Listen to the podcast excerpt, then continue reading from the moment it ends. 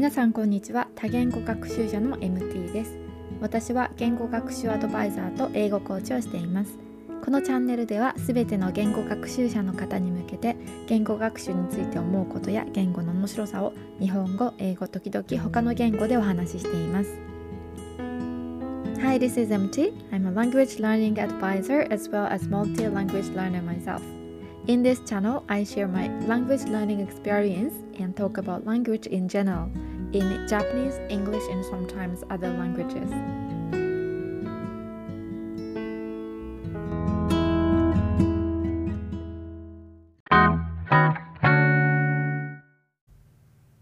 はい、今回は、えー言語学習初初級者のための独学のポイントというテーマで日本語でお話ししていきたいと思います。えーじゃあまずですねポイントは4つあります。ポイントを1つずつお話ししていきたいと思います。えーポイントの1番目発音の言い回しを確認する相手を持つ。はい、まずですねまず、えー言語学習を始めるにあたってまずは動画とか本とかポッドキャストとか、まあ、いろんなものをね身近なものを使って学習し始めると思うんですけれどもその時にやっぱりね、え発音発音を無視してしまってどんどん進めてしまうと後からね癖がついてしまって直すのがとても大変になってきちゃうのでまず、えーまあ、誰かね発音を直してくれる方、ね、正しい発音を教えてくれる方というのを、うん、という相手がいるのがとてもいいと思います。ね、テキストとか動画とかであの独学するのは本当に簡単なんですけどもまずその相手を見つけるっていうのはちょっと大変かもしれないので、ね、やらないで過ぎちゃうっていうことが多いと思うんですけどもこういう友達でもいいですし、ね、ちょっと自分よりできる友達だったりとか、まあ、あの言語学習パートナー言語交換パートナーとか、まあ、先生ですね、まあ、独学と言っているので、まあ、先生がいないっていう方も多いんじゃないかなと思うんですけど今オンラインでね単発で教えてもらえる先生なんかもいるので、まあ、そういう方にねたまにあのオンラインで発音の確認をしてもらうっていう感じでやるのもいいんじゃないかなと思います。うん、ねあの独学でね間違った発音を覚えてしまってねいたらねすごいたくさんの単語を覚えたのにそれが通じないとかなってしまったら本当にもったいないのでそこがまずは一つ目のポイントかなと思います。うん、初めのうちから発音や言い回しを確認する相手を持っておくということですね。はい、ではポイントの2つ目です。少しでも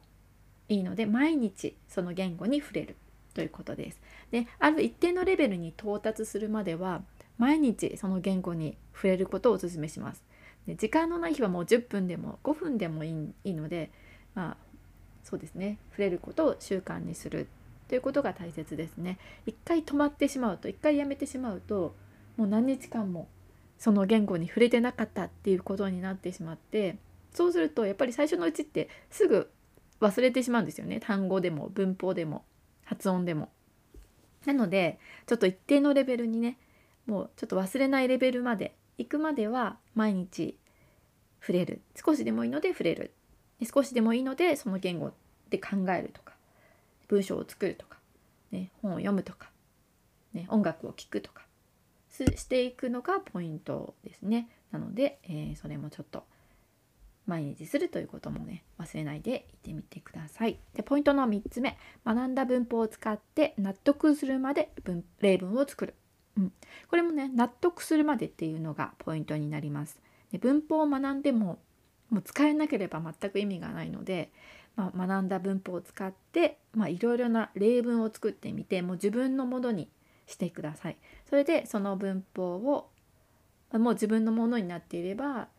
ね、いざという時ねそのことを言いたいっていう時にその文法を使って話すことができるので、まあ、そこまでですねそこまで自分で持っていくその文法が使えるぐらいまで持っていくくらいに例文を作って、えー自分で言って練習をするということですね。はい、では4つ目最後です。え結果がすぐに見えなくても諦めない。うんはい、これはすごく大切ですね。まあ、まあ少しの間ねその言語学習を頑張ってみても結果が見えなくてやめてしまうっていうことがすごく多いと思うんですね。まず最初って言語学習を始めて、まあ、ゼロのとこから始め,、まま始めますよね。で最初にあの必要な単語、ね、とか文法とか学んでる時ってすごく伸びる感じがありますよね。でちょっと経つとそこからなかなか伸びを感じられなくなりますよね。この時にこの伸びない期間耐えられなくてやめてしまうっていうケースが本当にたくさんあると思います。なのでまずここのをどう乗り越えるかですよね。ここを乗り越えられないと本当に乗り越えられなくてやめてしまうと本当に今までの苦労が水の泡になってしまうのでこの全然伸びない期間をどうやって乗り越えるかっていうのが、まあ、独学を成功させるポイントかなと思います。でもうこの時ね伸びなくてやめてしまいたいって思う時に考えてほしいことが2つあります。1つはその言語を学んでいる目的を振り返るっていうことですね。なんで自分はこの言語を学ぶことにしたのかっていうことをちょっと考えてみてください。でもう一つもう一つは、えー、自分が試し楽しめる方法を探してみるっていうことですね。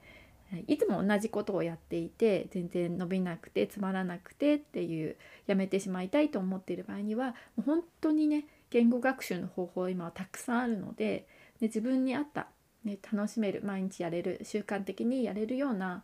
あの方法をねちょっと探してみるっていうのが、うん、いいやめてしまう前にねそういうふうに自分が楽しめる方法をちょっと探してみてください。はい、で、えーと、もう一つねポイントとしてはそのゴールについてなんですけど遠くのゴールを追うと本当にもう嫌になってしまいますよね。本当に全然伸びないし全然そのゴールにたどり着けそうもないって思うともうもういいやっていう気持ちになってしまうのでやっぱり目標遠すぎると難しいですよね。例えば、えーと、英語でネイティブとディスカッションできるようになるんだって初級の方が思って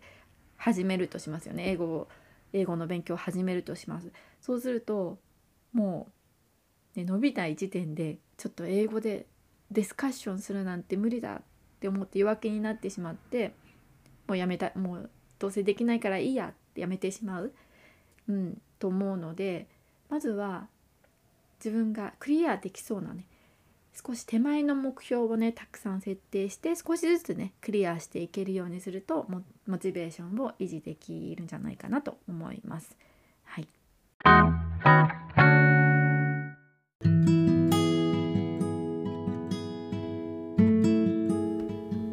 かがだったでしょうか？今回は言語学習初級者のための独学のポイントというテーマで4つのポイントについてお話ししました少しでも言語学習中の方の参考になれば嬉しいです